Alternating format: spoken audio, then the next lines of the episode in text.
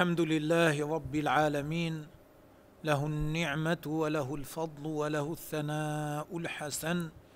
صلى الله وسلم على سيدنا محمد وعلى آله وصحبه الطيبين الطاهرين. أسأل الله أن يجعل نياتنا خالصة لوجهه. نكمل من حيث كنا وصلنا في شرح حديث جبريل. امضي بارك الله فيك. قال فأخبرني عن الساعة. قال أي السائل؟ قال السائل أخبرني عن الساعة يعني أخبرني عن قيام الساعة يعني أخبرني عن وقت وقوع أول القيامة. متى تكون أول متى يكون أول القيامة؟ ليس مراده بالساعة الساعة الفلكية التي هي جزء من اثني عشر جزءا من النهار. يعني ليس المراد بالساعة أن تقسم الوقت ما بين طلوع الشمس وغروبها إلى اثني عشر جزءا متساويا فكل جزء يكون ساعة. ليس هذا مراده. ولا مراده بالساعة الساعة التي يعتبرها أهل الهيئة. يعني التي هي قسمة اليوم والليلة إلى أربع وعشرين جزءا متساويا. هذه الساعة التي تمشي على حسبها الآلات التي نحملها لمعرفة الوقت. إنما قصده بالساعة يوم القيامة. أخبرني متى يكون أول أول يوم القيامة؟ متى وقته. قال ما المسؤول عنها؟ بأعلم من السائل. ما المسؤول عنها؟ ما المسؤول عن وقت أولها بأعلم من السائل؟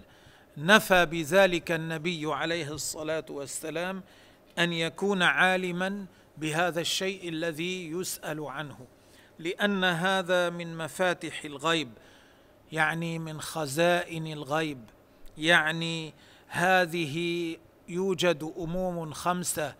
ذكرت في الحديث أنها من مفاتح الغيب لا يعلمها إلا الله.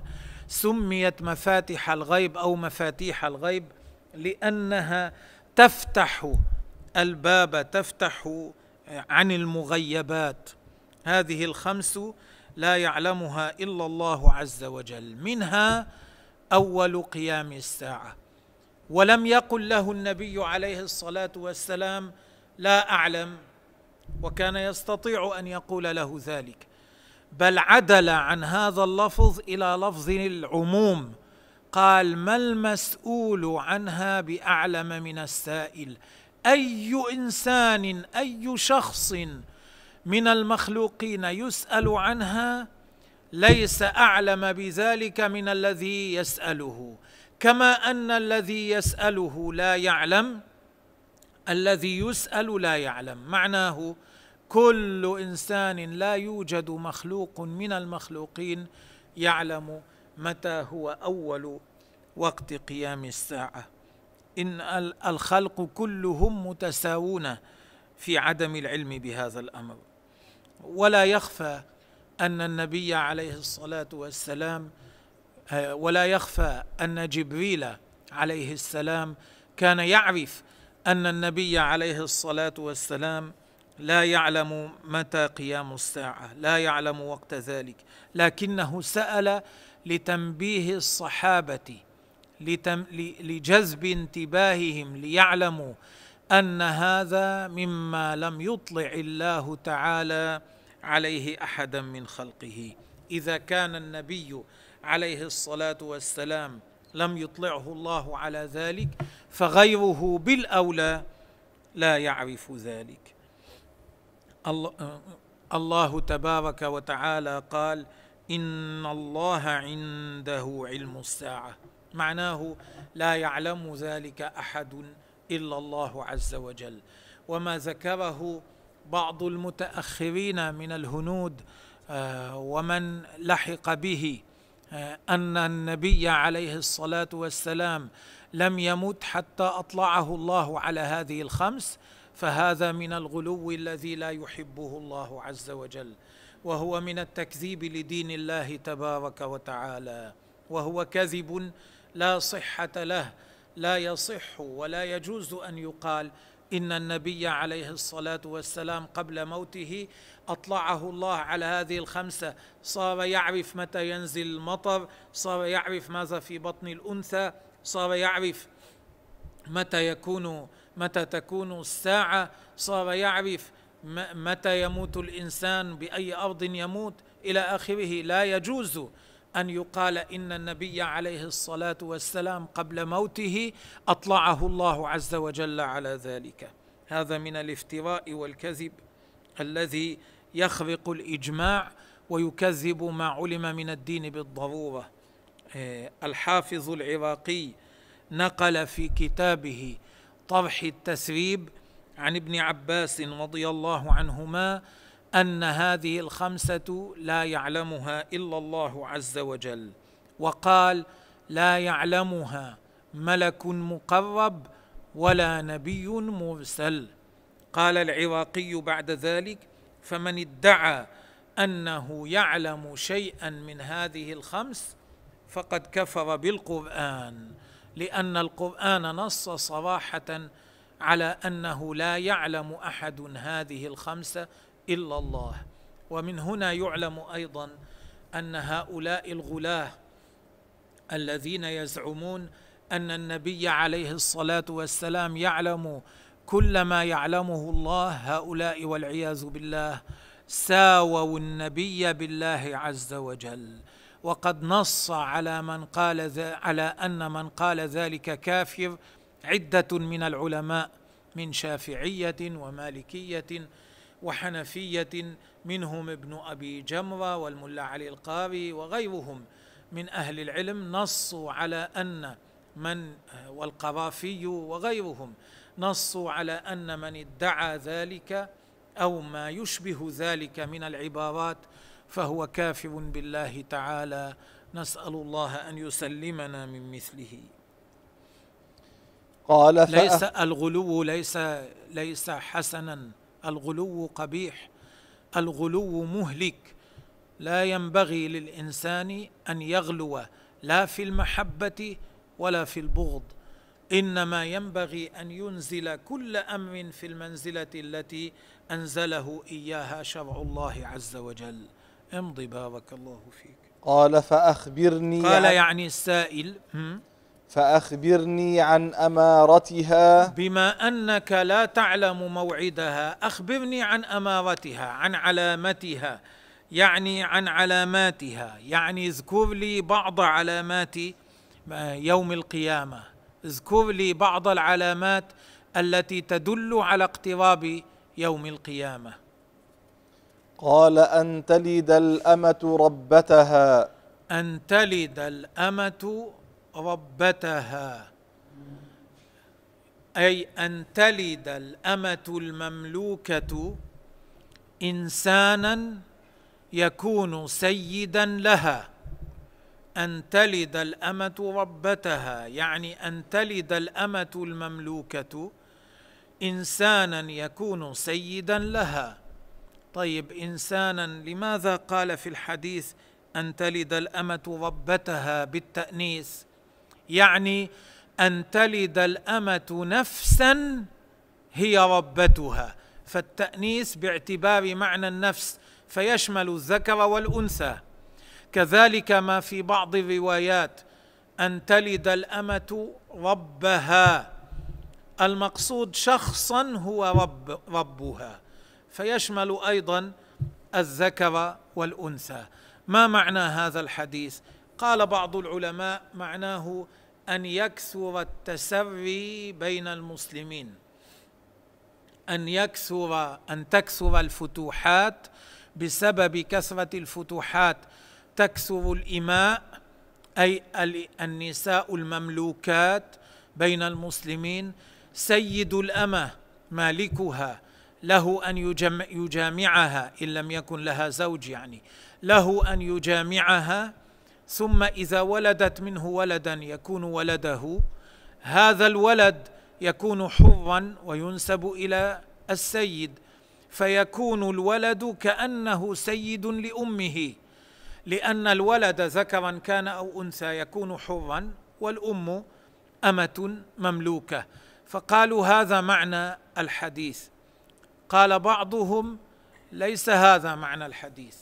إنما معنى الحديث أن يكثر العقوق ينتشر أن ينتشر العقوق بين الأولاد. أن يعق الولد أمه التي هي ولدته. فيكثر العقوق فيصير الولد كأنه سيد لأمه كأن أمه أمة يملكها يعاملها معاملة الأمة لا يعاملها معاملة الأم التي أمر بها شرع الله تبارك وتعالى. الوالدان الوالد سواء كان كان ابا أو اما مطلوب من الولد أن يبره مطلوب من الولد أن يحسن إليه مطلوب أن يحسن معاملته. لا يجوز للولد أن يعق أباه أو أمه بل عقوق الوالدين أو أحدهما من كبائر الذنوب. الإحسان إلى الوالد باب عظيم من أبواب النجاة في الآخرة من أبواب الفلاح من أبواب الثواب. حتى جاء في الحديث الوالد أوسط أبواب الجنة. الوالد باب مهم أوسط أبواب الجنة. فاحفظ هذا الباب هذا الباب أو ضيعه. يعني الأمر راجع إليك. إما أن تحسن معاملة والدك ابا كان أو اما فتفوز بذلك ويكون هذا سبيلا سريعا لدخولك إلى الجنة. وإما أن تضيع هذا فتضيع هذا الباب وهذا الطريق إلى الجنة. فينبغي على الإنسان أن يحافظ على بر والديه. ولا يخفى عليكم ما جاء في الحديث من أمر الثلاثة الذين انطبق عليهم الصخرة ثم توسلوا إلى الله بصالح أعمالهم. فمما توسل به أحدهم بحسن توسل بحسن معاملته لوالديه فانزاحت الصخره عن الباب بإذن الله تعالى. الخلاصة أن من العلماء من قال معنى هذا الحديث أن العقوق يكثر بين الأولاد حتى يصير الولد كأنه سيد لأمه وهذا ملائم لما يذكر بعده من تغير الأحوال لأن العلامات التي تذكر بعده أيضا تدل على سوء الأحوال فتفسير الحديث بهذا المعنى ملائم لما يذكر بعده من انقلاب الأحوال إلى ما هو أسوأ. وأن ترى الحفاة العراة. أيضا أن ترى أن تبص أن تبصر أو تعلم أن الحفاة الناس الذين ليس لهم ما يلبسون في أرجلهم جمع حاف مم. وأن ترى الحفاة العراة العالة العراة جمع عام وهو من لا لا يستر نصفه الأعلى. هذا في العرف هذا هو العاري في العرف. العالة يعني الفقراء جمع عائل وهو الفقير.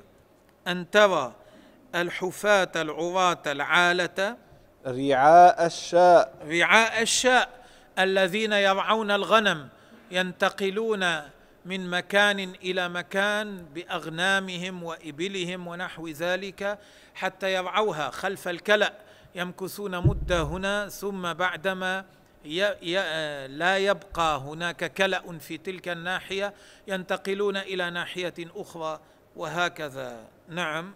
يتطاولون في البنيان. من علامات الساعة أن ترى هؤلاء يتطاولون في البنيان يعني يتنافسون في رفع البنيان يعني ينافس بعضهم بعضا في بناء بناء أعلى من بناء الآخر يتنافسون في رفع البنيان.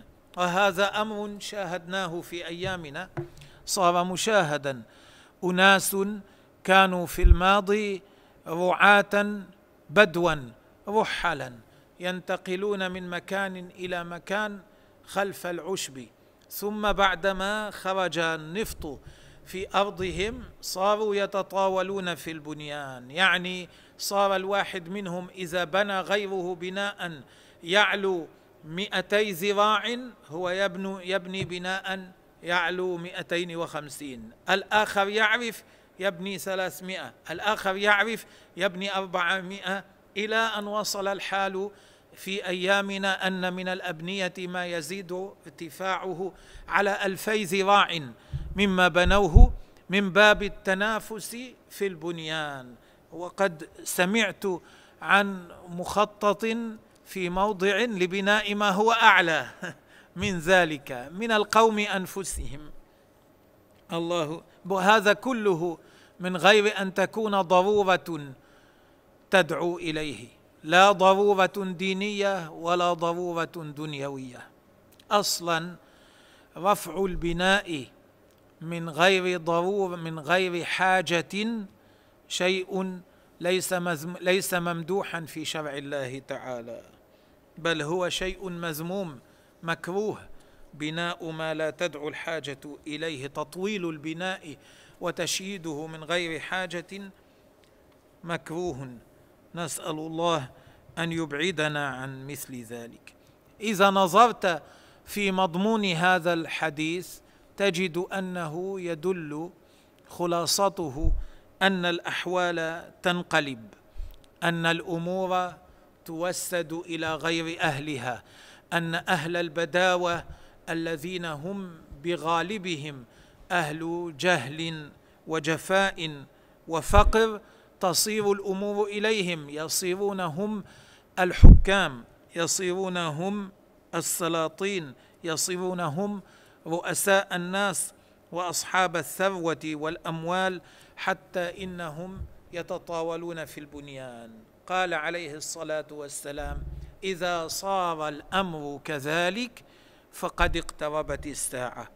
هذا من علامات اقتراب الساعة وهذا مما نراه عيانا في أيامنا. آثار هذا الفساد ظاهرة للعيان للعيان في أيامنا. هم. ثم انطلق فلبثت مليا. ثم انطلق هذا السائل ذهب. قال سيدنا عمر فلبثت مليا أي مكثت مدة من الزمن. غير قصيرة. في بعض الروايات بيان أن هذه المدة كانت ثلاثة أيام.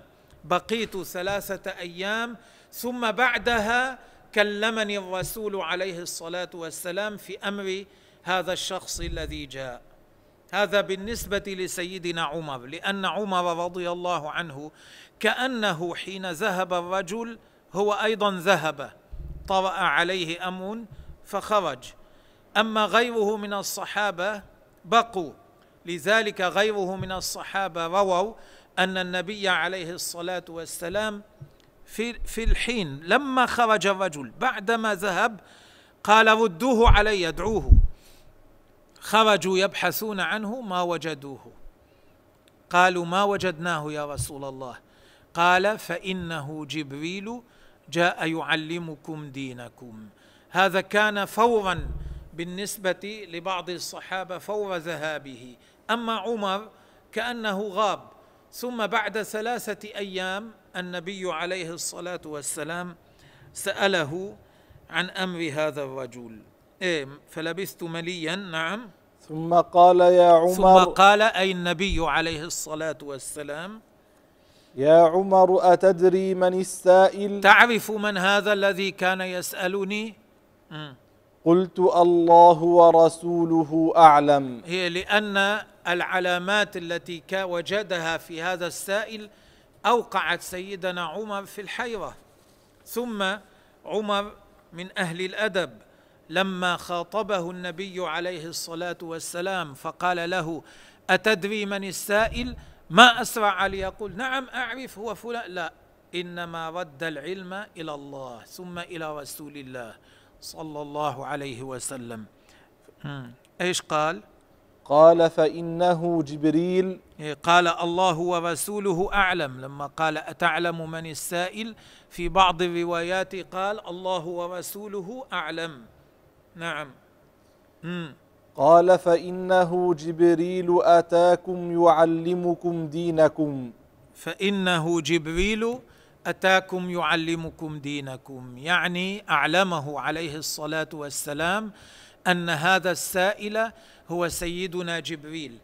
جاء ليسأل النبي عليه الصلاة والسلام فيجيب النبي فيكون هذا أوقر في قلوبهم حتى يكون هذا أوقع في قلوبهم أبعد عن النسيان لهم حتى يكون أثبت في قلوبهم مما يتلقونه عفوا بغير تعب بسرعة. بدل أن يقول لهم النبي عليه الصلاة والسلام الإسلام كذا وكذا الإيمان كذا وكذا. جبريل سأل النبي أجاب بالطريقة التي حصلت؟ هذا يكون أثبت في قلوبهم وأوعى لهم مما لو ذكره النبي عليه الصلاة والسلام لهم من غير طلب. ويتلخص من هذا الحديث أن كمال الدين هو باجتماع الإسلام والإيمان والإحسان. باجتماع هذه الثلاثة كمال الدين. وقال بعضهم قيل إن قدوم جبريل هذا إلى النبي عليه الصلاة والسلام ليسأله هذه الأسئلة كان قبل وفاة النبي عليه الصلاة والسلام بنحو شهر.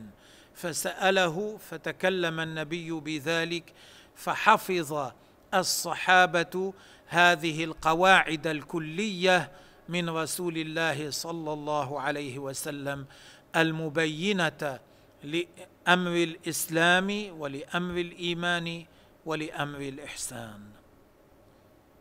رواه مسلم. هذا الحديث رواه مسلم وغيره وأخرج آه، الشيخان البخاري ومسلم وغيرهما عن ابن عباس وعن أبي هريرة وعن أنس بن مالك وعن غيرهم من الصحابة ما هو بمعناه. وبهذا نختم الكلام عليه. والله تبارك وتعالى